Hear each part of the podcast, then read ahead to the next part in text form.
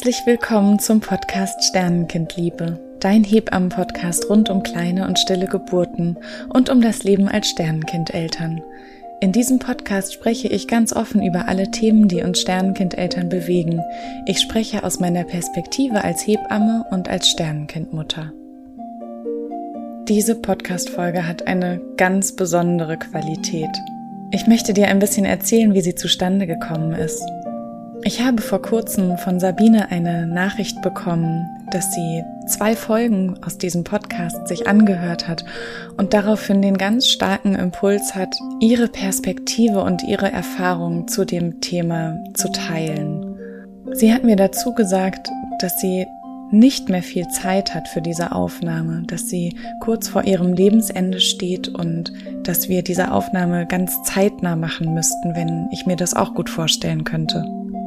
Ich muss dazu sagen, dass ich, als ich diese Idee für diesen Podcast hatte, mir ziemlich schnell der Gedanke kam, dass ich irgendwann super gerne mal mit jemandem sprechen möchte, der oder die eine Nahtoderfahrung hatte und einfach aufgrund dieser Perspektive was zu dem Sternenkind-Thema beitragen möchte oder kann. Und dadurch habe ich mich riesig gefreut, dass Sabine mir diese Nachricht geschickt hat und wir haben uns direkt am nächsten Tag zum Podcast aufnehmen verabredet.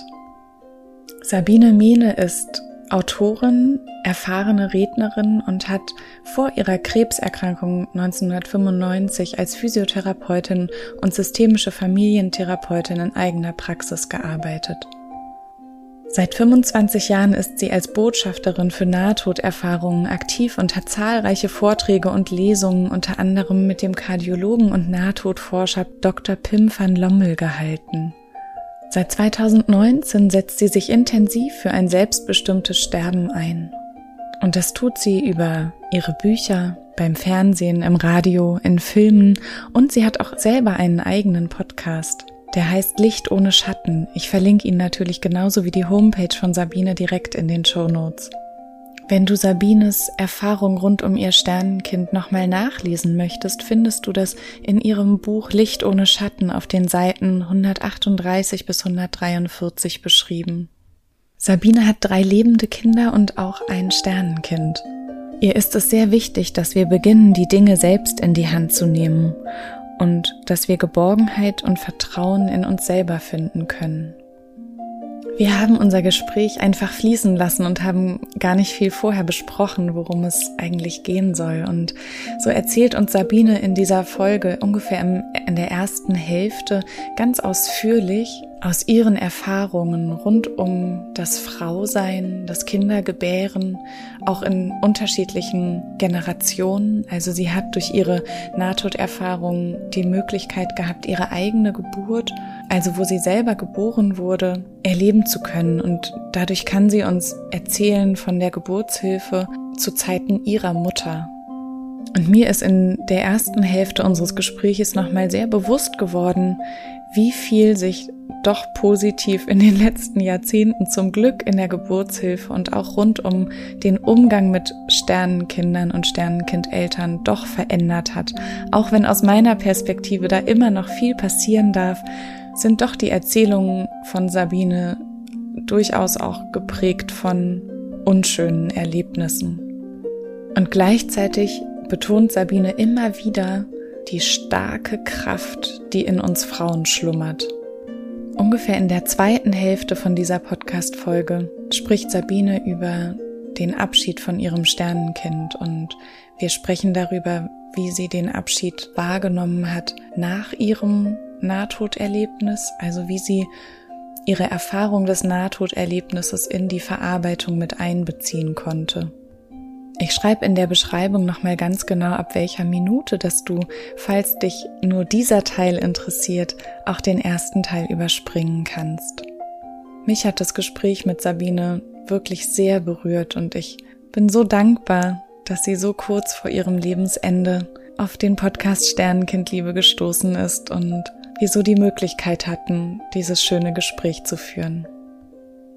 Ich hoffe, dass auch du aus diesem besonderen wie ein bogenspannendes Gespräch vom Lebensanfang bis zum Lebensende und darüber hinaus auch für dich ganz viel mitnehmen kannst. Liebe Sabine, ich freue mich so sehr, dass du heute zu Gast bist. in meinem Podcast und möchte dich von Herzen willkommen heißen. Dankeschön. Vielen Dank, dass du so spontan bereit warst, äh, mich anzuhören.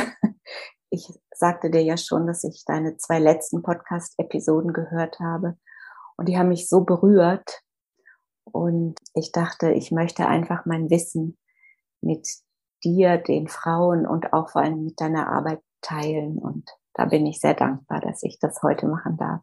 Ja, das ist so wunderschön. Möchtest du beginnen, von deiner eigenen Erfahrung zu sprechen und deine ja, Sicht darauf, oder? Das können wir gerne machen. Und ich, ich würde dann aber gerne eine Klammer machen, weil ja. es gibt in meinem Leben eben, wie glaube ich in vielen Frauenleben, gibt es so Schlüsselerfahrungen. Ja. Und wenn ich an meinen Lebensbeginn, also wie ich ein junges Mädchen war, mit 16 Jahren arbeitete ich im sozialen, im Krankenhaus sonntags. Das war der freiwillige äh, Hilfsdienst, den gab es damals, weil ich hatte keine Lust mehr auf Schule. Ich wollte was Vernünftiges, was Sinnvolles machen. Und da wurde ich Zeugin von einer stillen Geburt. Und das war dann in den äh, 70ern, muss das gewesen sein. Da war das eben noch so, das war so ein kleines Krankenhaus von Nonnen geführt. Da hatte ich dann an diesem Sonntag mitbekommen, dass eine junge Frau ihr Kind auf dem Zimmer bekommen hatte, im Beisein äh, des Mannes und ich weiß jetzt gar nicht, wer dabei war.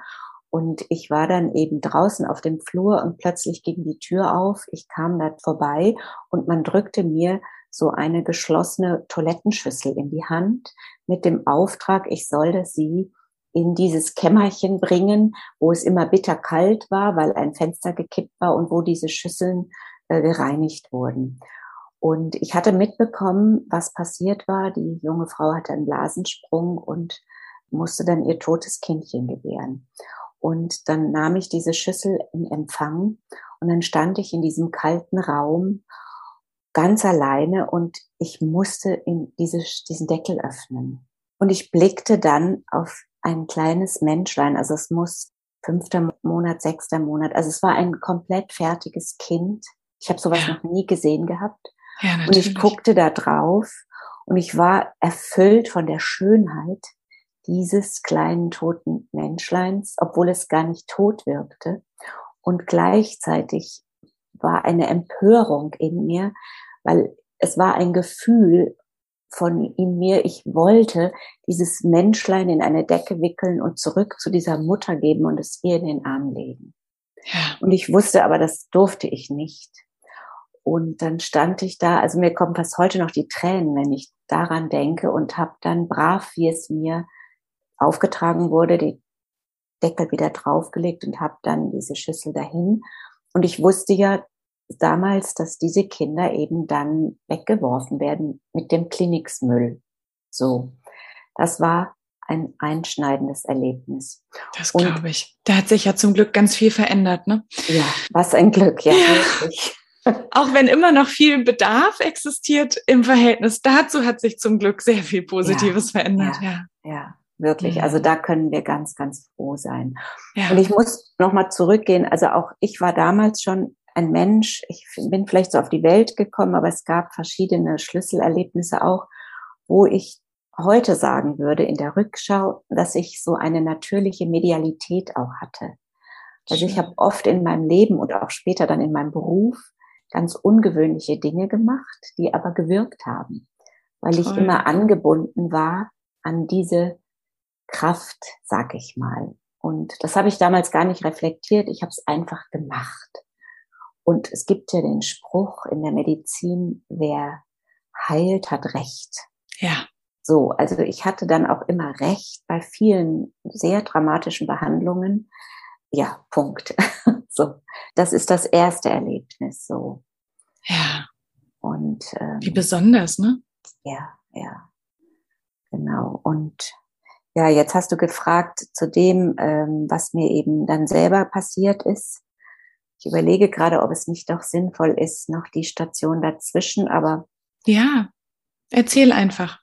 Soll ich einfach erzählen? Erzähl einfach. Ich glaube, dass du, du weißt ganz genau, was, okay. was, was wichtig ist. Ich freue mich drauf. Ja, also ich bin halt Physiotherapeutin auch geworden. Also ich habe immer mit dem Körper gearbeitet und auch, ich war immer fasziniert von der Anatomie, von der Schönheit, wie unser Körper eigentlich gebaut ist. Also im Grunde spiegelt sich in der Anatomie unseres Körpers eigentlich für mich der Himmel oder das ganze Universum. Und ich weiß auch, wie viel Kraft in diesem, in unseren Körpern liegt und wie leicht aber auch eben das menschliche Leben ausgelöscht werden kann. Ich habe auch selber erlebt, weil ich ja auch mehrere Kinder äh, empfangen und gebären durfte, dass diese Schlüsselmomente eben auch ähm, in der Geburt und im Tod liegen. Also, dass da oft die, die größte Kraft oder die größte Liebe liegt, ja. die wir aber oft in dem Moment nicht unbedingt nutzen können, wenn wir nicht unterstützt werden. Also der, der größte, der größte Stressor ist wirklich, wenn wir unter Druck gesetzt werden, wenn so viel Unruhe ist, wenn zu viel Stress ist. Ja. Und ähm, ja, ich finde eben als Frau und Mutter ist es auch wichtig, dass wir uns gegenseitig stärken. Also in, bei Geburten sind wir Frauen einfach auch mit einem Wissen oder mit Urinstinkten beschenkt, die so in unserer modernen Welt im 21. Jahrhundert sind wir so schlau und wir können so viel, aber gebären und sterben geht halt immer noch analog und ja. nicht digital. Ja, das stimmt. Obwohl uns immer vorgegaukelt wird, ja, ja, ja, wenn alle Stricke reißen. Hm. Aber hm, trotzdem müssen wir selber es irgendwie ja hinkriegen, so. Und beim Gebären und beim Sterben, glaube ich auch, kommen, kommt ein Moment, wo wir uns ganz hineingeben müssen in diesen einen Moment. Und von meiner Hebamme, meinem zweiten Kind zum Beispiel, habe ich lernen dürfen, wenn der Schmerz am größten ist, und dann denkst du ja als Frau oft, oh, jetzt kann ich nicht mehr, holt das Kind raus, macht einen Kaiserschnitt. Ja. Aber sie sagte mir, wenn du dieses Gefühl hast, dann hast du es fast geschafft. Ja. Und dieses Wissen von dieser zweiten Geburt durfte ich dann eben auch in meinen quälenden Monaten, wo ich selber so schwer krank war und fast gestorben wäre und in dieser wahnsinnigen qualvollen Therapie, durfte ich mich ganz oft daran erinnern. Wenn du glaubst, du hältst es nicht mehr aus, dann hast du es fast geschafft. Und ich glaube, das ist auch fürs Sterben einfach eine gute Metapher. Ja. Ja, und dann war eben auch noch dieses Nahtodeserlebnis, wo ich eben lernen durfte, dass es etwas gibt, was uns übersteigt. Mhm. Eine Kraft, die uns übersteigt. Und heute im 21. Jahrhundert erlebe ich auch viele junge Frauen als sehr kraftvoll und als sehr, ähm, ja, sie sind sehr mutig, weil sie sich eben sehr viel informieren können, was ich ja damals noch gar nicht so konnte. Also ich hatte Le Boyer, das ja. war das erste Buch beim ersten Kind, Geburt ohne Gewalt. Also, boah, das, ja. so wollte ich mein Kind kriegen, ja. Und ähm, heute lesen wir gar nicht mehr so viel. Und diese Podcasts sind halt so toll, ja. weil wir darüber so viel ähm, Informationen gewinnen können. Ja. Und diese tiefe Nahtodeserfahrung schenkte mir eben einfach auch ein unglaubliches Wissen und auch die Gabe zu erkennen, also was früher der Glaube unserer großen Mütter und Mütter war und auch oft eben heute noch viele durchaus sehr gläubig sind, aber auch sehr eng. Der Kirchenglaube ist ja auch oft sehr eng. Äh, der ist auf der einen Seite, auf der anderen Seite haben wir dann auch so eine sehr blumige und fast ein bisschen kitschige Esoterik, die auch so vieles zudeckt, wo ich manchmal denke, oh, das ist es eigentlich auch nicht. Und was ist es denn dazwischen? Mhm. Und ich wäre so gerne für das Dazwischen. Und ja. dieses Dazwischen ist eben diese Spiritualität, die eigentlich ohne Bilder und Worte auskommt, aber dieses Gefühl und dieses Vertrauen vermittelt. Dafür brauchen wir gar nicht so viele Worte, sondern dafür brauchen wir eben Erfahrungen. Und dazu kommt noch, dass ich eben in dieser Nahtodeserfahrung auch diesen Lebensrückblick geschenkt bekam, wo ich eben aus dieser Perspektive von oben meine eigene Geburt schauen durfte. Weißt du, und meine Mutter, ich bin noch die Generation 57 geboren, also meine Mutter hat nichts erzählt. Und sie wollte nie erzählen, nur so ganz bisschen. Aber ich wusste immer, sie wollte mich auch schützen. Mhm. Und für die Generation, glaube ich, war das Kinderkriegen auch ähm, nicht so schön. Die ja. Männer durften nicht dabei sein, aber es war die Errungenschaft. Man ging in eine Klinik. Das war damals dann, wow, wenn du in eine Klinik gehst, war das das Größte. Aber die Frauen waren, glaube ich, auch sehr viel alleine. Und ja. es herrschte, glaube ich, auch kein liebevoller Ton und sehr viel Härte und Zähne zusammenbeißen und so. Ja. Und ähm, so bin ich eben auf die Welt gekommen. Und ich bin auch, meine Mutter hat auch mich nicht groß aufgeklärt. Also ich lebte noch mit diesen Geschichten, wenn du einen Mann küsst, wirst du schwanger. Also das können wir uns gar nicht mehr vorstellen, ja. Ja, jetzt weiß man auch, weiß ich auch, warum es so viele unfruchtbare Paare gibt, weil die eben dachten, vom Küssen kriegen sie Kinder. Ach Mann. Und sie wussten gar nicht, wie man es eigentlich tut, ja. So.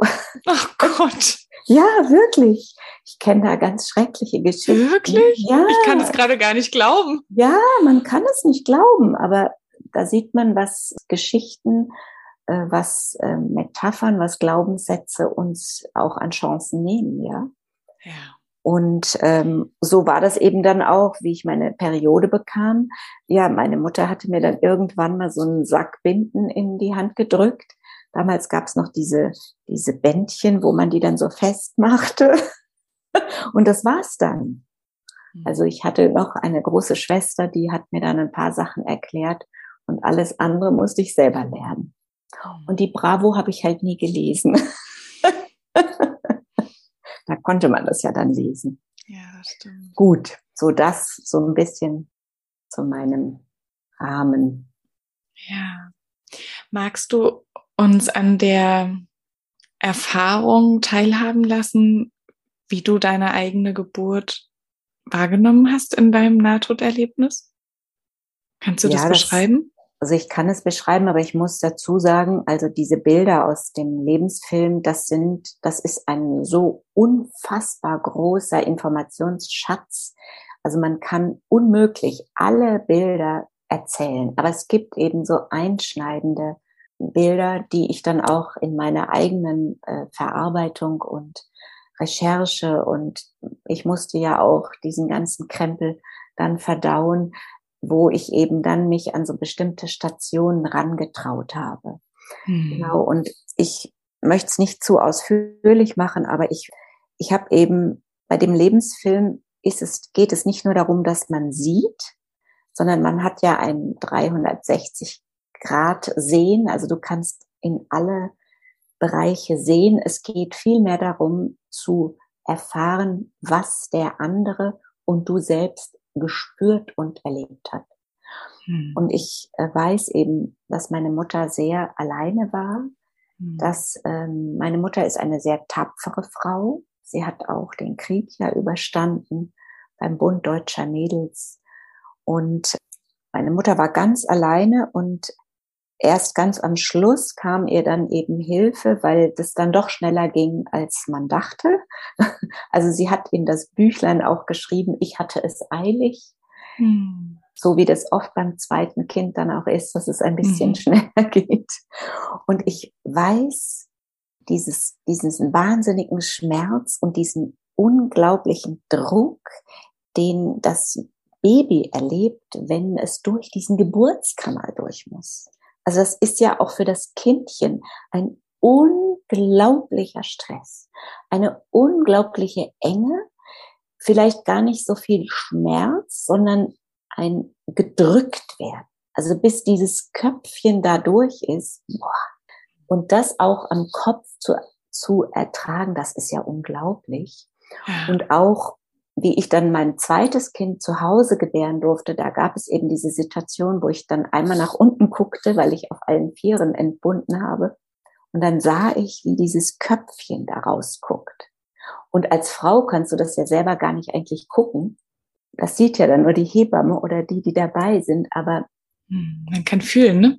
Man kann man es fühlen. fühlen. Und ja. auch dieser Moment, also auch ich als Frau, also das war ein, das war der größte Schmerz, bis der Kopf draußen war.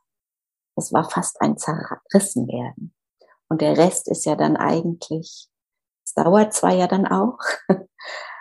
Und auch so dieses zu wissen, dass man denkt immer, vielleicht so naiv, naja, das Kind, das rutscht da raus. Nee, das sind ja so, so Häppchen und Stufen und du hast immer wieder Pause dazwischen. Und ja. auch diese, diese Gewalt von Pressweh. Also es ist etwas so, eine solche Urkraft. Ja. Boah. Und das kann man sich gar nicht vorstellen, wenn man so ans Kinderkriegen denkt. wenn man so denkt, ja, ich will jetzt schwanger werden. Erzählt einem das keiner, ne? Das erzählt Was? einem keiner und das kannst du auch gar nicht erzählen, weil auch diesen Schmerz vergisst man ja wieder.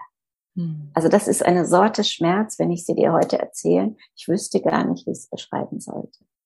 Aber hm. es ist so gewaltig und es und trotzdem kannst du sowas überstehen. Das ist doch irre. Ja. Also, weißt du, und ich hatte auch bei, bei jedem Kind wenn ich es dann in dem Arm oder auf der Brust hatte, das Gefühl, ich frage mich heute noch, woher wusste ich es, dass ich wusste, ich habe einem neuen Menschen das Leben geschenkt und es ist alles gut gegangen. Gott sei Dank ist alles gut gegangen. Boah. Und gleichzeitig wusste ich, ich habe den Tod geboren. Weil du denkst ja, wenn du ein Kind geboren hast, dann denkst du ja, das gehört dir jetzt das ist so, weißt du, das ist ja so wahnsinnig süß. Also du mhm. guckst das ja an. Ich, ich hätte die beim Stillen die ersten sechs Wochen, ich konnte nur immer mein Kind angucken und ich dachte, mhm. boah, ich war versunken wie, das, ich war wie verzaubert, ja. Und ich glaube, das geht ja vielen so, nicht allen. Aber wenn es einigermaßen gut gegangen ist, ist es ja doch so. Mhm. Und wenn du dann eben ein Sternenkindchen gebierst, dann hast du in einem Moment dieses zuckersüße kleine Wesen, was wirklich ja so traumhaft schön ist. Und gleichzeitig diesen wahnsinnigen Schmerz, dass du es nicht behalten darfst.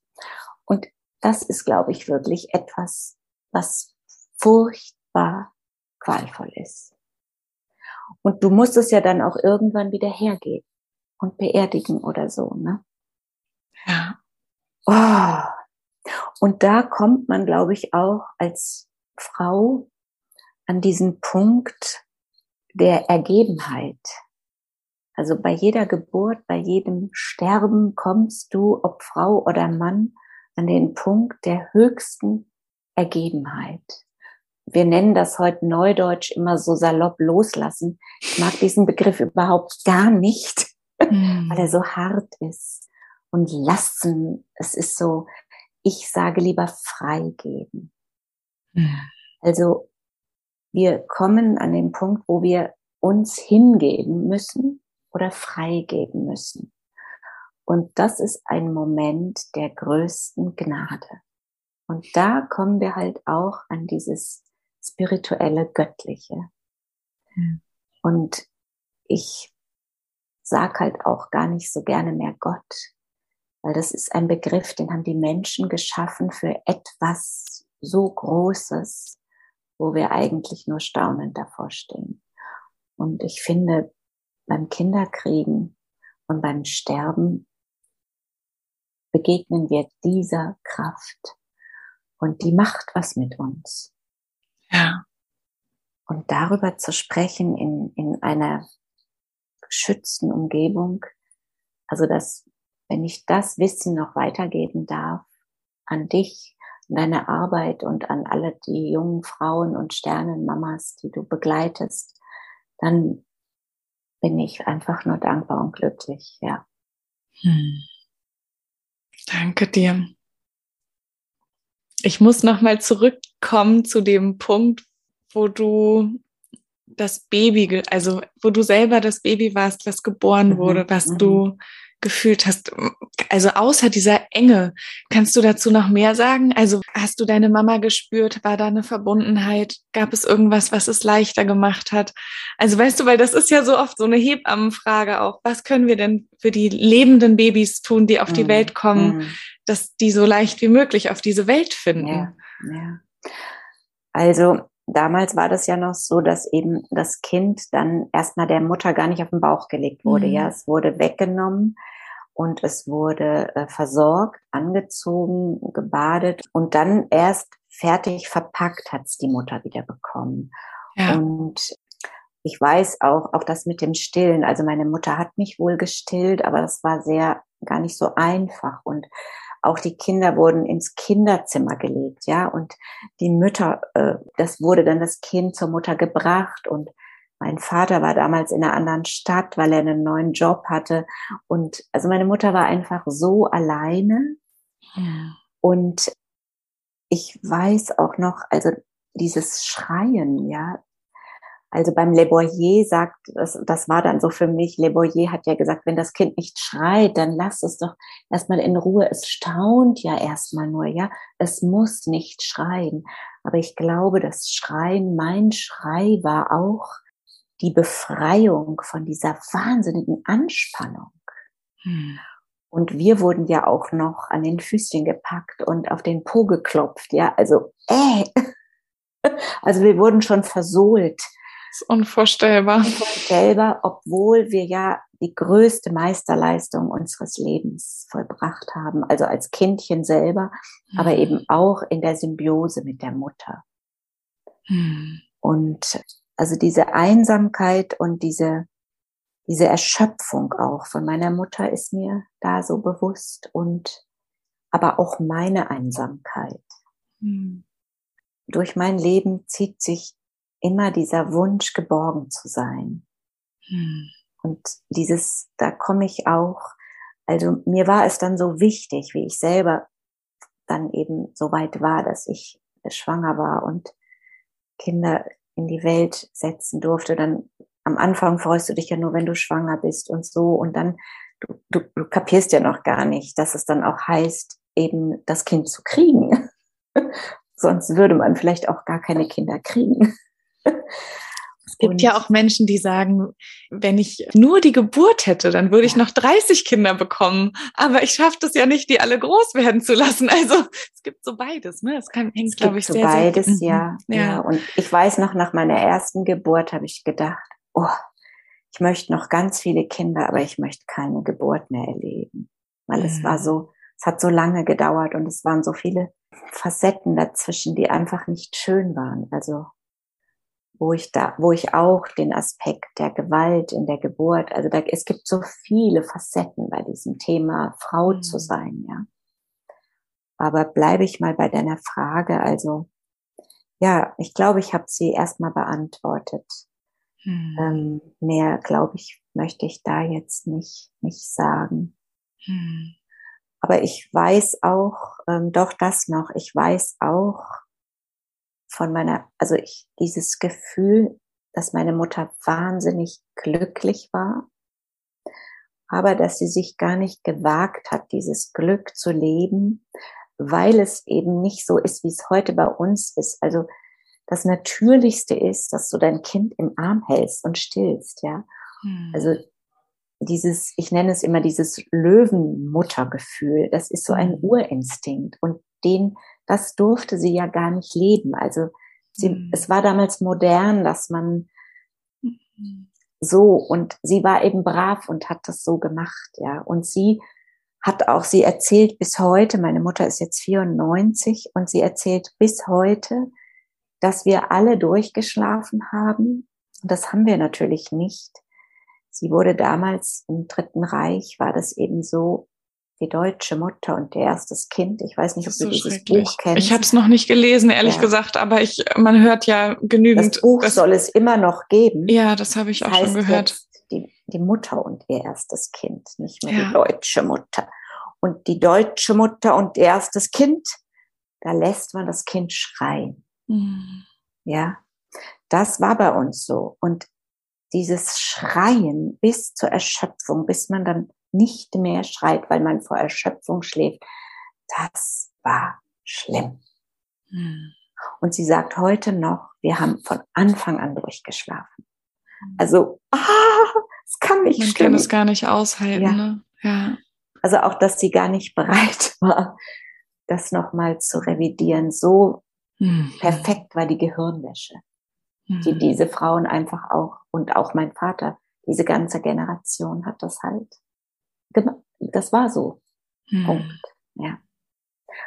Genau. Und als du dann selber dein Sternenkind zur Welt gebracht hast, war das vor deiner Nahtoderfahrung? Nein, das war danach. Also mhm. das war, ich war, also ich war beim ersten Kind war ich 27 und da wollte ich eben eine Praxisgeburt machen. Mhm. Das hat dann aber nicht geklappt, weil ich Praxisgeburt habe ah, bei einem Frauen Frauenarzt in der Praxis. Ne? Das, mhm, ja. Genau, wollte ich gerade sagen, das gibt's ja leider nicht mehr. Ja, und der sagte mhm. dann, also leider, leider, ich fahre dann in Skiurlaub. Also wenn ich es nicht schaffe, dann müsste ich eben in die Klinik. Das war ein bisschen doof. Und ich habe es nicht geschafft. Und dann habe ich das Kind in der Klinik bekommen. Mein Mann war Gott sei Dank dabei. Aber wir sind dann gleich danach nach Hause gefahren. Mhm. So, das war schon mal gut. Und das war auch besonders für die Zeit, ne? Oder war das üblich? Weiß ich jetzt gar nicht, aber also es gab, es hat niemand mich davon überredet, äh, das anders zu tun. Ich glaube, mhm. es waren auch an diesem Tag viele Geburten, so dass man auch wirklich froh war, dass da ein okay. Platz war. So. Okay, ja. Also ich kenne immer die Erzählungen von 14 Tage im Krankenhaus. Nee, ich überlege nee. gerade, aber ich hatte, glaube ich, auch gar keine Hebamme damals. Mhm. Nee. Ja. Ich habe das alles selber gemacht. Mhm. Mit Himbeermilch und Schreikind und ach, es war also Hilfe. Ich, und dann sind wir noch umgezogen. Also es war wirklich streng. Und ja. ich weiß noch, ich hab, ich war dann zu Hause und habe als erstes meinen Vater angerufen und habe gesagt, also Papa, du bist jetzt Großvater geworden. Und ich habe ihm gesagt, also ich möchte noch viele Kinder, aber ich möchte keine Geburt mehr erleben. Mhm. so. Und beim zweiten Kind, da wusste ich dann, das möchte ich anders machen. Mhm. Und da hatte ich dann das Glück, dass ich eine Hebamme kennenlernte. Die hatte mhm. selbst fünf Kinder und diese Hebamme hat mir alles gelehrt, Super. was es braucht, um selbst ein Kind zu kriegen. Und dann habe ich eben noch ein drittes Kind bekommen. Und da war ein größerer Abstand. Und ähm, da war zum Beispiel beim dritten Kind wollte ich auch zu Hause gebären. Also die Kinder waren schon alle verteilt, die Hebamme hat schon alles dagelassen und dann hörte die Geburt wieder auf. Mhm. Waren die Wehen wieder alle weg. also es ist jedes Mal anders. Und ähm, dann sind wir doch in die Klinik und es war auch hinterher gut, weil wir dann doch uns entschieden haben, die Geburt einzuleiten. Mhm. So. Und danach, also wie meine kleine Tochter, ich habe zwei Söhne und eine Tochter, und wie dann meine kleine Tochter anderthalb war, dann bin ich eben so schwer krank geworden. Mhm. Und ähm, war eben quasi ein Jahr lang weg von der Familie. Es war wirklich ganz, ganz grausig. Das will ich aber jetzt hier gar nicht erzählen, mhm. weil das habe ich schon, das kann man auch nachlesen und mhm. an anderer Stelle sich diese Informationen holen. Und dann war eben die große Frage dann zum Kinderkriegen brauchst du ja nun mal auch die körperliche Liebe, jedenfalls, mhm. wenn du als Mann und Frau lebst. Heute kann man das ja auch alles noch anders machen. Ja. Und wie ich dann völlig abgemagert und traumatisiert wieder nach Hause gekommen bin, da weiß ich noch, da haben dann mein Mann und ich, ja, wie kommst du dann wieder zu einer glücklichen Sexualität? Hm. Und dann haben wir einfach uns oft, wir haben oft samstags, wenn die anderen in den Baumarkt gefahren sind, haben wir uns, haben wir zugeschlossen und die Kinder wussten schon, wir haben zu den Kindern gesagt, jetzt lasst uns ein bisschen für uns sein. Ach, wie schön. Und dann haben wir uns samstags immer nackt ins Bett gelegt. Hm. Und haben einfach nur gespürt, was kommen soll. Hm. Und so haben wir uns Stück für Stück wieder an uns gewöhnt, an das andere Mhm. Körperlichkeit. Und so haben wir dann irgendwann auch wieder ein bisschen Freude an der körperlichen Liebe gehabt. Und ich weiß noch, dass immer mein Orgasmus war dann ich war geschüttelt vor Tränen. Ich habe dann geweint vor Ergriffenheit und mein Mann hat mich nur gehalten.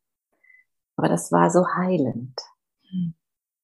Also weil ich sage das auch deshalb, weil viele Paare oft nach einer stillen Geburt oder nach einer Fehlgeburt oder was immer gar nicht mehr miteinander zusammenfinden.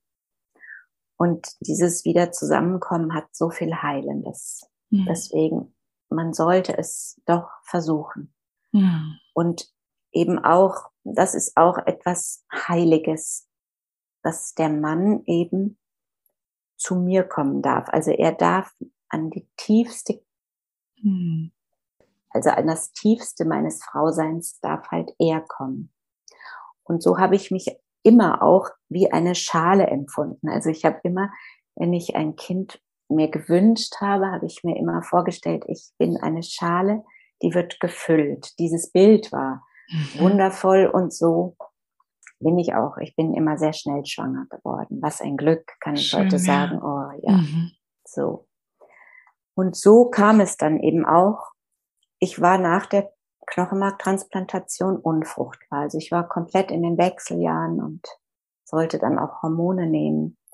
Und die Hormone habe ich gar nicht vertragen. Und dann habe ich sie irgendwann abgesetzt. Und ich habe immer zu den Ärzten gesagt, muss ich jetzt verhüten? Mhm. Und sie haben immer gesagt, nein, nein, in ihrem Alter und das, sie sind ja jetzt unfruchtbar. Mhm. Ja, und dann haben wir uns halt einfach geliebt und dann bin ich tatsächlich mit fast 42 nochmal schwanger geworden. Und dieses vierte Kind war eigentlich das Kind, was wir auch, wir waren dann als Paar, wir wussten dann eigentlich, wie es wirklich geht, Kinder zu kriegen, weil wir uns einfach geliebt haben, ohne mhm. an irgendwas zu denken. Und dieses Kind hat mir dann eben auch gezeigt, was überhaupt, wie regenerationsfähig ein menschlicher Körper ist, wenn er so viel Gift bekommen hat und so todkrank war. Also, boah, was ich auch durch dieses Kindchen habe lernen dürfen. Und auch bei diesem Kindchen war es dann so, ich wusste immer, immer ganz früh, dass ich schwanger war. Also ich wusste das einfach, dass ich mhm. eine kleine Seele empfangen hatte. Und das war damals dann auch so. Und dann bin ich in die Apotheke und dachte nur, ach du meine Güte, wie soll das denn gehen? Ja, und dann habe ich den Test gemacht. Es war Winter, es war Januar, es war ganz kalt. Hm. Und ja, dann war der positiv. Weißt du, und dann hatte ich wieder eine Vorahnung. Ich habe immer ganz oft Vorahnungen in meinem Leben. Ich wusste, so schön das ist, aber ich überlebe keine Geburt mehr. Oh, das hat echt oh, noch eine andere ja, Dimension. Hat, ja. Und ich bin gar nicht gleich zu meiner Gynäkologin. Ich habe das erstmal für mich behalten. Ja. Und habe das erstmal dann meinem Mann erzählt. Und boah, der ist echt aus allen Wolken gefallen. Und ich glaube auch, er hat gedacht, oh nee, nicht noch ein Kind. Wie sollen wir das überhaupt schaffen? Also, ja. weil, weißt du, ein Kind zu empfangen, ein Kind zu gebären, ist die eine Nummer vom Frausein. Aber es groß zu ziehen, das ist einfach so eine unglaublich große Aufgabe. Hm. Wie viele schlaflose Nächte und was du nicht alles hast. Na, das wissen ja alle Frauen. Ja, und dann war mir aber klar, dass eben ein Schwangerschaftsabbruch ist für mich leider ein Mord. Es ist eine Tötung. Und alle haben natürlich gesagt, also alle haben gesagt, jeder hat gesagt, nein, das Kind musst du nicht kriegen. Um Gottes Willen, um Gottes Willen, ja. Und auch mein Hämatologe, ich bin dann zu meinem Hämatologen, der war total, der wusste gar nicht, was er sagen sollte, aber er hatte noch nicht mal den Schneid, sich zu entschuldigen und zu sagen, es tut mir leid, dass ich ihm nicht gesagt habe, passen Sie doch vielleicht auf. Und damals war es eben auch so, dass nach einer Transplantation, es hätte mir auch keiner sagen können, ob das Kindchen gesund auf die Welt kommt, ja. Mhm. Also, und dann noch ich war dann auch bei der genetischen Beratungsstelle und es hat keiner mir Mut gemacht, das Kind zu bekommen. Hm. Und ich hatte natürlich auch eine medizinische Indikation und ich habe aber dann auch immer mit meinem Kind gesprochen, weil ich war auch so voller Freude. Also es ist mhm. ein Mensch, ja. Und ich wusste, es ist ein kleiner Junge und ich war so voller Liebe zu diesem Kind und ich habe dann immer mit ihm geredet und habe gesagt, kannst du dich nicht selbst auf den Weg machen? Schau, vielleicht magst du selber gehen, aber es wollte nicht selber gehen. Und dann habe ich eben das auch ganz weit rausgezogen. Also es war, glaube ich, dann Ende zwölfter Woche. Und da sind die ja schon groß, ja. Und weißt du, ich musste jetzt auch noch was erzählen, weil ich ja auch von Spiritualität gesprochen habe, ja. Und ich war immer ein, eine tiefgläubige Frau, aber ich war jetzt nicht so klassisch kirchengläubig. Aber ich bin gerne in die Kirche gegangen und es war für mich schon, Kirchen sind heilige Orte nach wie vor. Und ähm, dann habe ich mit meinem Pfarrer einen Winterspaziergang gemacht und war ein junger Pfarrer und habe gesagt, sag mal, was soll ich denn jetzt machen? Gib du mir doch mal einen Rat. Boah, und da war ich, bin ich heute noch geschockt, weil er sagte, er hatte gar kein Verständnis für meine Lage. Er sagte dann, wenn Gott mir dieses Kind geschenkt hat, dann muss ich es auch kriegen. Also, es war schon eine Ansage. Ja. Also du hast von beiden Seiten krasse Ansagen bekommen eigentlich, ne? Ja, und ich war eigentlich dann auch, wie jede Frau auch immer wieder, ich war auf mich zurückgeworfen. Also ja. wenn im Außen keine Unterstützung ist, dann bleibt uns wirklich nichts anderes auf, als auf unsere Urstimme unserer Weiblichkeit zu hören. Und ja. das wäre auch wirklich meine Message an die vielen jungen Frauen heute, die ja so viel mehr Möglichkeiten haben, ja. die wir ja gar nicht früher hatten, die aber oft dieses Zutrauen zu ihrer eigenen Weiblichkeit und Kraft nicht mehr haben, weil sie denken, ach, wenn irgendwas ist, dann gibt's schon irgendeine tolle Technik oder ja, dann finden wir schon was. Nee, wir sind es letztendlich, die den ganzen Prozess steuern und auch halten. Aber wir dürfen uns natürlich Hilfe holen, die wir ja, ja auch, wenn wir Glück haben, haben. Ja, und dann war es eben so, dass ich eben entscheiden musste und letztendlich muss es immer die Frau entscheiden, weil wenn ich hatte die Ansage, ich überlebe keine Geburt. Und jetzt war ich gerade wieder im Leben. Ich habe die Knochenmarktransplantation, ich habe alles überstanden. Ich habe da eben drei Kinder und hallo, was hätte ich? Ich habe zu dem Kindchen gesagt, nee, du weißt du, ich kann noch jetzt nicht, das geht gar nicht. Also hier sind fünf gegen eins. Plus alle Ärzte, die gesagt haben, nein, das geht gar nicht. Ja. Und dann habe ich nach langem Ringen und habe ich dann eben so eine so einen ambulanten Schwangerschaftsabbruch über mich ergehen lassen und da ist noch eine Situation passiert, also Achtsamkeit in der Medizin, es ist wirklich unfassbar, wie, wie unbedacht manchmal Ärzte handeln, ohne, sie wollten, sie wollen nichts Böses, aber es ist eben passiert, also du liegst dann da und dann hat die Ärztin nochmal einen Ultraschall gemacht und dann war der Monitor so gestellt, dass ich dieses Kind sehen konnte. Und ich wollte, ja wirklich, ich, ich wollte aufspringen und weglaufen. Und in dem Moment schießen die mir dann da diese Spritze, ich glaube, es war Propofol, das kriegt man da, glaube ich, immer, da schläft man ja sofort ein. Aber dieses Gefühl wirklich wie so ein Tier, ja, ich wollte auf und davon. Aber gut, dann habe ich geschlafen, dann, und ich meine, man weiß ja, wie das heute geht. Dann wurde eben das Kind, es wurde abgesaugt. Ich weiß nicht, ob es als Ganzes rausgekommen ist. Ich weiß gar nicht, ob, ob sie nicht auch kaputt sind, diese kleinen Menschen, also auch noch zerstückelt. Wow. Also schrecklich, liebe Leute, was ihr da tut. Und ja, man blutet halt auch wahnsinnig doll. Wahnsinnig doll. Und ich war sehr, sehr, sehr traurig, aber ich war auch nur heilfroh, dass ich es überlebt habe, ja, weil es ja. hätte ja auch sein können, dass ich dabei sterbe. Ja. Das ist ja auch eine Geburt. Sorry. Und heute weiß ich halt, und hätte ich es damals gewusst, dann hätte ich es anders bekommen.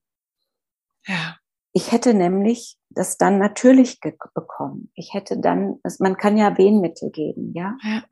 Ich hätte dann, und ich hätte es alleine gemacht oder mit einer Hebamme. Ja. Und ich hätte mein kleines Kindchen dann noch in den Arm genommen. Ja.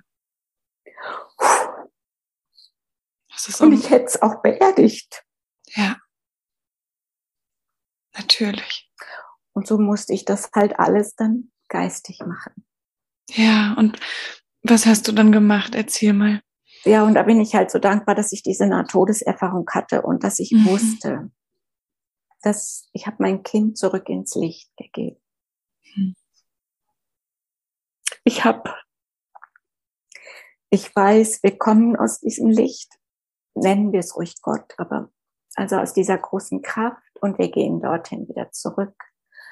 Und deswegen will ich das auch hier erzählen, weil ich glaube, das ist ein Ritual, was so Sternenkindmüttern so wahnsinnig helfen könnte, wenn sie eben im analogen, im irdischen keine weitere Möglichkeit haben, etwas zu tun, dass sie das dann mit ihrer inneren Kraft, mit dieser geistigen Kraft, also ja. dass wir eben auch geistig empfangen und geistig freigeben. Also ich habe auch viele Dialoge mit diesem Kindchen gehabt und habe mit ihm gesprochen und habe es eben quasi dann ins Licht, zurück ins Licht gegeben.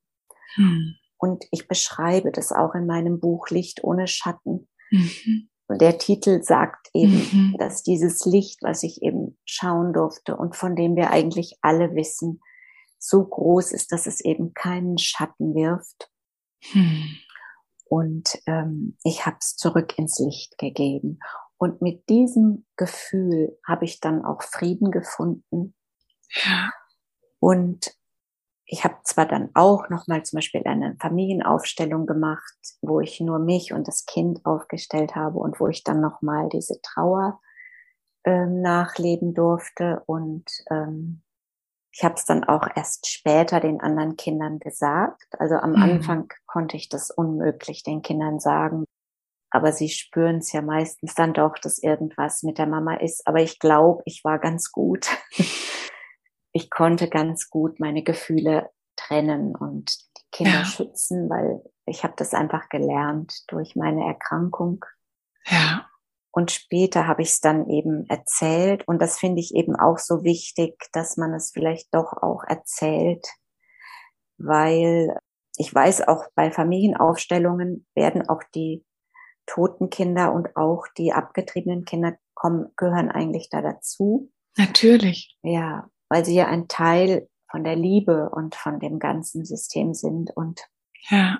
ich habe es ihnen dann später erzählt und ja, ich weiß auch, ähm, sie waren, sie haben schon, also sie haben schon auch geschluchzt, geweint, sie haben auch getrauert und ich glaube auch für ein Kind, dem die Mutter sagt, weißt du, dein Geschwisterkind habe ich nicht bekommen, da denkt ein Kind auch, ach guck mal, das hätte sie vielleicht auch mit mir gemacht. Also ja, natürlich. Glaube, solche Gedanken sind in Kindern und ja da muss man auch helfen, dass Kinder solche Gedanken nicht denken, weil ja. Kinder haben, glaube ich, die, die denken oft, sie wollen ihre Eltern schützen und übernehmen dann so einen Schmerz und denken dann, sie sind dran schuld. Und sowas darf bitte, bitte, bitte, bitte nicht passieren. Es ja. passiert noch oft genug, aber wenn eben Hebammen oder aufmerksames Klinikpersonal oder Partner oder Partnerinnen oder Großeltern auch sowas helfen zu lösen, das wäre wunderbar. Ja. Und deswegen möchte ich das eben auch erzählen, um zu unterstützen. Ja. Oh, ich danke dir so sehr für deine, für deine Offenheit und auch für deine Ehrlichkeit, weil es ist ja so, so schwierig, darüber zu sprechen. Ja. Und ich finde, man merkt es ja auch also als Hebamme bekommen wir ja auch viele Geschichten auch von älteren Frauen mhm. erzählt. Und ich bin immer wieder so berührt davon, was für eine große emotionale Tragweite ein Sternenkind, ob nun selber entschieden oder nicht, mhm. es ist mhm. ja geliebt und Ja, was ja, das weiterhin auch, auch nach so vielen Jahren immer noch ja. für eine Bedeutung hat, ne? Ja. ja, und weißt du, mir fiel eben, wie du das gesagt hast, das Wort Kraft ein. Hm. Also es ist eine unglaubliche Kraft, die uns auch geschenkt wird, weil wir Frauen und auch die ganze Familie, diese, dieser Schmerz, diese Trauer ist ja so unglaublich groß, dass man fast hinterher sterben möchte, ja. Und ja, ich kenne das. Ich habe so viele Menschen begleiten dürfen durch meine Öffentlichkeitsarbeit. Ähm, ich kenne so viele, die nach einem schweren Verlust am liebsten selbst gestorben wären, ja. Mhm. Also auch eine Mutter, die ein Sternenkind hat, die muss ja auch wieder zurück ins Leben finden. Ja. Und was das alleine bedeutet und diese Kraft und der große Schmerz zeigt aber ja auch, wie groß die Liebe ist. Also ja. es liegt so nah beieinander. Und ja. wenn es etwas ist, was ich lernen durfte durch das, was mir das Leben gelehrt hat, dann ist es die Auflösung der Dualität. Also es ist immer alles in einem. Geburt und Tod sind zwei Seiten von einer Medaille, von einem großen Ganzen. Und dazwischen ist so viel. Und wir neigen ja dazu, einen großen Schmerz, den wollen wir wegtun. Und ich glaube, bei einer, oder ich weiß es ja, bei einer Sternenkindergeburt ist einfach dieser Schmerz so groß. Ja. Und du fühlst dich so wahnsinnig alleine und verlassen und dein ganzes Leben zerbricht, weil du freust dich ein Kind und den Kinderwagen schieben und was dann halt Einschulung. Ja, du hast ja Bilder im Kopf und die sind dann alle weg. Ja. Und das tut schon sehr weh. Hm. Und da dann trotzdem zu sagen, ja, ich bleibe hier, ich nehme hm. es an und mache vielleicht im Gedenken an dieses Kind was Schönes aus meinem Leben. Was würde ich mir wünschen für alle Mamas, die. Und weißt du, das ist noch so ein wichtiger Gedanke. Ich habe auch gelernt, mich in die Reihe aller Frauen auf der ganzen Welt einzureihen. Ja wenn ich, ich, wenn ich mir vorstelle, wie eine Frau in Indien oder in Syrien oder im Krieg oder auf der Flucht gebärt, ja, da haben wir es ja fast noch gut, wie reich beschenkten westlichen Frauen, dass wir ein Bett haben, dass wir Unterstützung haben. Also, wenn man das mal fühlt, wie überall auf der Welt Kinder geboren werden und wie überall immer auch Sternenkinder geboren und beerdigt werden. Ja. Das tröst, mich tröstet das auch. Und vielleicht ja mm. andere Frauen, denen du vielleicht von mir erzählst oder die sich das dann anhören, auch. Ja. Wir sind, eine Frau ist alle Frauen. Ein Sternenkind sind alle Kinder und die ganze Liebe. Das wollte ich dir einfach noch mitgeben auf deinem Weg. Oh, danke dir. Weil ich finde auch den Beruf der Hebamme so wichtig. Es gibt ja auch die Sterbeammen, also ja. Ich finde, ihr seid wichtiger wie die Ärzte. Wir haben eine andere Aufgabe, ne? Ja, aber so, du kannst sind, ja ohne ganz nah Arzt dran. ein Kind bekommen. Ja, ja ich habe es ja auch geschafft. Es geht wunderbar. Ja. Also wir bräuchten sie nicht unbedingt. Ja, wir brauchen sie dann nicht, wenn alles ganz normal läuft. Ne? Genau. Das ist der Punkt. Und ja. Mm, die Ärzte sind Gold wert, wenn irgendwas ja. nicht normal läuft. Ne? Da haben wir einfach unterschiedliche Aufgabenbereiche. Und ja. ich bin selber so dankbar dafür, dass ich so dicht immer dabei sein darf und bei den schönen und ganz normalen Dingen dabei sein darf. Und ja, auch gleichzeitig aber auch bei einem, bei einer Geburt von einem Sternenkind so dicht, so nah, so direkt meine Aufgabe ist. Ne? Das ist schon sehr besonders, das stimmt. Und wie ist das für dich? Du bist ja auch Sternenkind, Mama. Hm. Also wenn du jetzt dann begleitest und hast du dich spezialisiert auf Sternenkindgeburten oder? Also ich bin ja in einem ganz normalen Krankenhaus mhm. und es ist schon so, dass wenn ein Sternenkind auf die Welt kommt bei uns im Kreis dann und ich habe gerade Dienst, dann mhm ist es bisher so automatisch so ein bisschen passiert, dass ich mich dann ja. um die gekümmert habe. Also ja. beziehungsweise können wir uns das ja auch so ein bisschen aussuchen, ne? je nachdem. Und dann bin ich schon sehr, sehr gerne auch an der Seite der Sternenkindeltern, einfach weil ich das Gefühl habe, wenn man selber sowas erlebt hat, dann hat man einen anderen Blick vielleicht. Ne? Also das, damit will ich niemals sagen, dass ich genauso fühle oder gefühlt habe wie dieses Paar. Ich glaube, es erlebt jeder schon auch so ganz auf eigene Art und Weise. Ne? Ja, also damit will ich niemals sagen, ich weiß, wie du dich fühlst ja. oder sowas. Das würde ich niemals mich trauen zu formulieren, weil ich ähm, davon ausgehe, dass es schon jeder unterschiedlich empfindet auch. Aber ich glaube, dass natürlich, wenn man als Hebamme auch Sternenkindmama ist, man vielleicht auf andere Dinge besonders achtet. Ja. Ja, aber mich würde noch, also ich habe eher auch gedacht, du musst ja als Hebamme dann auch deine eigene Geschichte so gut gewandelt und geheilt ja. haben, dass du dann eben ganz in deiner Kraft bleiben kannst und eben ja. nicht in deinem eigenen Gefühl. Nein. Also die, ja, die Arbeit, die du mhm. da auch, äh, ja. also das, das finde ich ja auch ganz äh, wichtig und das scheint so offensichtlich, so wie du wirkst und sprichst, auch sehr gut für dich äh, geheilt zu haben. Ja, weißt du, ich hatte das ganz, ganz große Glück, sehr, sehr gut begleitet zu sein und glaube ich auch meine Art und Weise, wie ich groß geworden bin. Verschiedene ja. Weltanschauungen haben mir sehr dabei geholfen und ich habe auch einfach eine sehr, sehr klare Verbindung zu meinem Sternenkind mhm. auch danach noch behalten. Und ich mhm. glaube, das ist was, was mir diese Art zu arbeiten auch erleichtert, weil ich mhm. da auch weiterhin noch den Kontakt pflegen ja. darf. Und bei mir auch so. Und mhm. glaubst du denn, dass andere Sternenkindermütter das auch können? Oder findest Absolut. du es hilfreich, ihn, sie da auch zu unterstützen? Bisher habe ich das immer sehr frei gelassen und habe manchmal eine Frage danach gestellt und mhm. bin erstaunt, wie viele Sternenkindmamas den Kontakt zu ihrem Sternenkind weiterhin auf unterschiedliche Art und Weise natürlich auch pflegen, mhm. ne? aber mhm. so ihre ganz eigene tiefe Herzensverbindung haben, glaube ich, die aller, allermeisten. Ja. Und es kommt auch manchmal ganz von alleine. Also ja. ich glaube auch, dass wir da als Hebammen gar nicht unbedingt immer die Aufgabe haben. Also wir können das unterstützen und sagen, dass es vielleicht hilfreich sein kann, aber ja hm. gut, also ich denke auch, man muss es jetzt nicht äh, mit dem Holzhammer quasi, mhm. ähm, du hör genau. mal. Mhm. Genau, es darf jeder für sich entscheiden. Genau. Aber ja. wenn es mhm. sich ergibt oder wenn du ja. dabei bist und du merkst, du mhm. spürst ja dann auch, Natürlich. ob deine Tür vielleicht ein Spalt offen ist und dann, ja.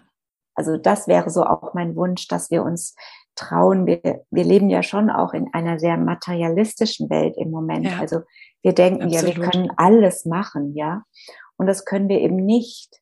Und ähm, also da wieder eine, eine gesunde und liebevolle Spiritualität und, und Gläubigkeit von mir aus auch. Also Glauben ist ja nichts Schlechtes. Ja. Nur ich habe ihn halt eher auch als einengend erlebt und nicht als mm. heilend und befreiend. Also dass wir da eben auch und Hebammen denke ich auch. Ihr kommt ja. ja danach auch noch zu den Müttern. Ja. Und dass man diese Dimension vielleicht auch mit eben begleiten darf. Ja, auf jeden Fall. Es gibt ja auch mittlerweile wundervolle Studien, die belegen, dass es eben tatsächlich diese nachtodlichen Kontakte den nachtodlichen Begegnung mit dem Bewusstsein von einem verstorbenen Mensch, ob Kind oder Erwachsen, dass es das ja gibt, dass ja. es kein Hokuspokus ist. Ja. Und für all die, die das erfahren dürfen, hat es eine unglaubliche Heilkraft. Ja, das kann ich auch sehr bestätigen. Magst du da noch was zu sagen, wie das also wie, wie du das handhabst oder auch gehandhabt hast, so direkt nach der Geburt von deinem Sternenkind. Hast du das Gefühl gehabt, also weil ich habe immer mal wieder die Frage, wie dicht sind diese Seelen noch? Mhm. Ne? Ja, das ist eine gute Frage. Also bei diesem Kind muss ich direkt ein bisschen nachdenken, weil es ist ja ein anderes Sterben, als wenn jetzt zum Beispiel die Großmutter stirbt. Ja, ja auf jeden so, Fall bei so, bei diesen Sternenkindern, also ich war diesem Kind dann, ich war noch auch tatsächlich lange mit ihm verbunden, auch deshalb, und ich glaube, das geht vielen Sternenkindmüttern auch so, weil man es ja ein Stück im Verborgenen leben muss. Mhm. Also ich muss es ja auch verheimlichen vor den Kindern und ich konnte meine Traurigkeit dann immer nur leben, wenn die in der Schule waren oder so, ja. Mhm. Und es hat mir so leid getan, dass ich dem Kind eine solche, ein solches Leid zufügen musste. Mhm. Also, dass es so gewaltsam aus mir rausgerissen wurde. Und gleichzeitig war ich aber auch so dankbar, dass ich es überlebt habe, dass ich, dass mir nichts passiert war und so dass ich mich auch immer bei ihm bedankt habe und ja. gedankt habe, dass es damit einverstanden ist. Oder du bist nur gekommen, um mir zu zeigen, um uns zu zeigen, welche Liebe möglich mhm. ist und wie groß auch die Kraft des Lebens ist. Dafür bist du zu mir gekommen. Ja. Und dafür danke ich dir. Und vielleicht wäre das ein Gedanke für deine Sternenkindmamas zu spüren. Was hat dieses Kind mir geschenkt oder uns geschenkt? Was war seine Liebesgabe? Ja. Auch wenn es nur so kurz da sein durfte. Und ähm, ja, also ich bin mit ihm immer wieder verbunden und ich bin aber jetzt auch wirklich in einem ganz großen Frieden. Hm, wie schön. Und das ist, das wünsche ich allen Mamas und Vätern und Großmüttern und Geschwistern, und ich glaube, das ist natürlich auch die härteste Übung, aber das ist bei allen schweren Schicksalsschlägen. Also es gibt ja, ja. noch ganz, ganz viele Dinge im Leben, die uns prüfen. Aber weißt du, ich möchte auch noch etwas erzählen, wie unser zweites Kind zur Welt kam, eben zu Hause in meinem, in unserem Bett. Ja, da, wo wir es gezeugt mhm. haben, haben wir es auch geboren. Oh, schön. Und nach dieser Geburt, ich hatte auch zum Beispiel, ich hatte keinen Dammriss. Es war einfach, obwohl das, der hatte so einen riesigen Kopf. da war dann die Symphyse ein bisschen gekracht, aber gut. Aber direkt danach hatte ich dieses Gefühl von dieser wahnsinnigen Kraft im Becken als Frau ein Kind alleine. Also ich habe es ja. fast alleine gekriegt, ja. Natürlich boah, das ist ein so wahnsinnig tolles Gefühl. Deswegen würde ich eben immer auch raten, Leute, versucht eure Kinder allein, also nicht kein Kaiserschnitt und schon gar keinen geplanten, wenn ihr es irgendwie schafft. Weil dieses Gefühl, ich kann ein Kind zur Welt bringen. Also ich bin vor Stolz im Becken fast geplatzt. Wow. Ich habe immer an so eine an so eine afrikanische Mama gedacht, die, die ganz viele Kinder kriegt und die dann so stolz mit ihren Hüften wiegt. Ach, Diese schön. Kraft, die wir im ja. Bauch haben, ja. die ist doch auch unfassbar gut, oder? Sehr faszinierend, auf jeden Fall, ja. Also da brauchen wir keinen Kopf mehr. Da brauchen wir auch gar kein Herz mehr, weil der, der Bauch, ja, der Bauch mhm. hat eine eigene Dynamik. Ja. Beim Gebären zumindest. Ja, auf jeden Fall. Und da kommen wir ja auch an diesen Punkt, wo ich damals auch bei der Nahtodeserfahrung war, wo ich eben gesagt habe, dein Wille geschehe. Also ich muss mich da fügen. Und das ist ja auch bei der Sternenkindgeburt wieder ein Element. Ja. Je nachdem, wie es dann geboren werden kann. Ja. Und ich glaube, oder sag mir es, ich denke, man lässt man hilft schon den Frauen, auch das Kind selber zu kriegen, weil dieser Geburtsvorgang ist ja auch was Heilendes, oder? Ja, absolut. Also es kommt so ein bisschen auf die Schwangerschaftswoche an. Ne? Also mhm. bis zur zwölften Schwangerschaftswoche gibt es ja verschiedene Möglichkeiten mhm. und danach kommen die Kinder ja in der Regel spontan zur Welt und ab ja. da definitiv. Und vorher darf es die Frau selber entscheiden. Ja. Ja. Ja, oder auch wenn eine Frau kurz vor dem Termin ihr Kind kriegt, mhm. oh meine Güte. Ja. Ne? Mhm. Ja. Ja, absolut. Also das ist definitiv erwiesen. Das, also es gibt so viele Aspekte, ne, die man da wieder ja. beleuchten kann, aber dass es auf jeden Fall ganz, ganz großen Sinn macht, auch am Termin ein Sternenkind vaginal zur Welt zu bringen, ja. dass das einen ganz großen Vorteil einem Kaiserschnitt gegenüber birgt. Ja. ja, ja. Also könnte ich mir auch gut mhm. vorstellen, dass wenn du diese Kraft spüren kannst, dann bist du wenigstens, glaube ich, auch ein Stückchen versöhnt, dass du das geschafft hast, oder? Ja. Aber es gibt sicher auch Frauen, die das ganz anders empfinden mögen. Ja, absolut. Also ich, ich versuche auch da immer so ganz freilassend zu sein. Ne? Mhm. Und ich mhm. denke immer, das, was die Frau, die diese. Frau, die dieses Kind bekommen hat, ja. spürt, das, das ist richtig. Also ja. da können das auch alle anderen anders empfunden haben. Ne? Richtig, ne? ja. Und, Absolut. Ja, und auch genauso mit, mit einem Kontakt, ne, dass ich so denke, wenn es der einen Frau hilft, ist es wunderbar. Und wenn es einer anderen Frau nicht hilft oder sie sich das nicht ja. vorstellen kann, dann ist es auch gut. Also ja. das darf jeder so, so handhaben, wie es für sie stimmig ist. Aber du, also ich stimme dir persönlich vollkommen zu, dass da große Heilkräfte möglich sein können. Ja. Ja, und ich meine, das ist vielleicht wirklich das Schöne im 21. Jahrhundert, dass wir die Wahl haben. Ja. Aber die macht es uns natürlich auch oft nicht so viel leichter. Ja. Ähm, weil ich erinnere mich zum Beispiel an mein drittes Kind. Da war ich ja 36 und da war es eigentlich normal. Da wurde ich dann auch richtig bearbeitet, dass man eben diese Fruchtwasseruntersuchung macht, ja. Zu meiner Zeit war das, war das so. so? Ach Mensch. Spätgebärende dann also schon, ja, machen Sie das doch lieber und so. Und ich habe dann aber auch gesagt, nee, ich mache es nicht. Und ich finde eben, bevor man auch die Untersuchung eigentlich macht, sollte man den Mut haben zu überlegen, was würde ich tun, wenn das schlimmste Ergebnis, was ich befürchte, wirklich rauskommt. Ja. Weil das traut man sich ja oft nicht zu denken. Nee, das stimmt. Und also wir, ich würde dafür plädieren, dass wir uns trauen, das ganze Paket nicht nur anzuschauen, sondern zu denken und zu fühlen glaube, das Durchfühlen ist auch so wichtig. Ja. Und ich habe dann eben entschieden, ich mache das nicht, sondern wir, also mit meinem Mann habe ich gesprochen natürlich, ja, mhm. wir nehmen das, was dann kommt. Wenn es sonst was ist, dann ist das unsere Aufgabe, die wir zu meistern haben. Mhm. Und bei diesem dritten Kind das hatte dann eine Nierenanomalie zum Beispiel. Ah, okay. Und ich bin heute noch froh, dass man das nicht beim Ultraschall in der Schwangerschaft entdeckt hat, weil man hätte mich verrückt gemacht. Hm. Also es wäre dann wieder nur Stress gewesen. Ja, es ist so viel. Und es war Segen, hinterher ne? schon genug Stress.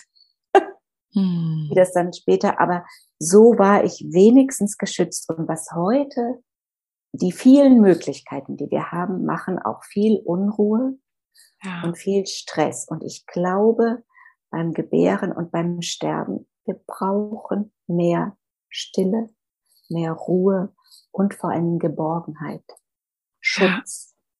Ja. ja. Und deswegen möchte ich ja in meinem Bett sterben. ja, das kann ich auch gut verstehen. Und nicht mehr in einem Krankenhaus sein. Hm. Ja. Ach Mensch, Sabine, ich glaube, das war fast ein ganz wunderschönes Schlusswort, oder? Ja. Nochmal alles so zusammengefasst, worüber wir so gesprochen haben. Ja, genau. So Gibt es denn noch irgendwas, was wir vergessen haben? Worüber wir noch nicht gesprochen haben, wo du hast das du Gefühl noch eine hast. Frage? Geht dir noch etwas, was du noch gerne wissen magst? Trau dich ruhig zu fragen. Hm.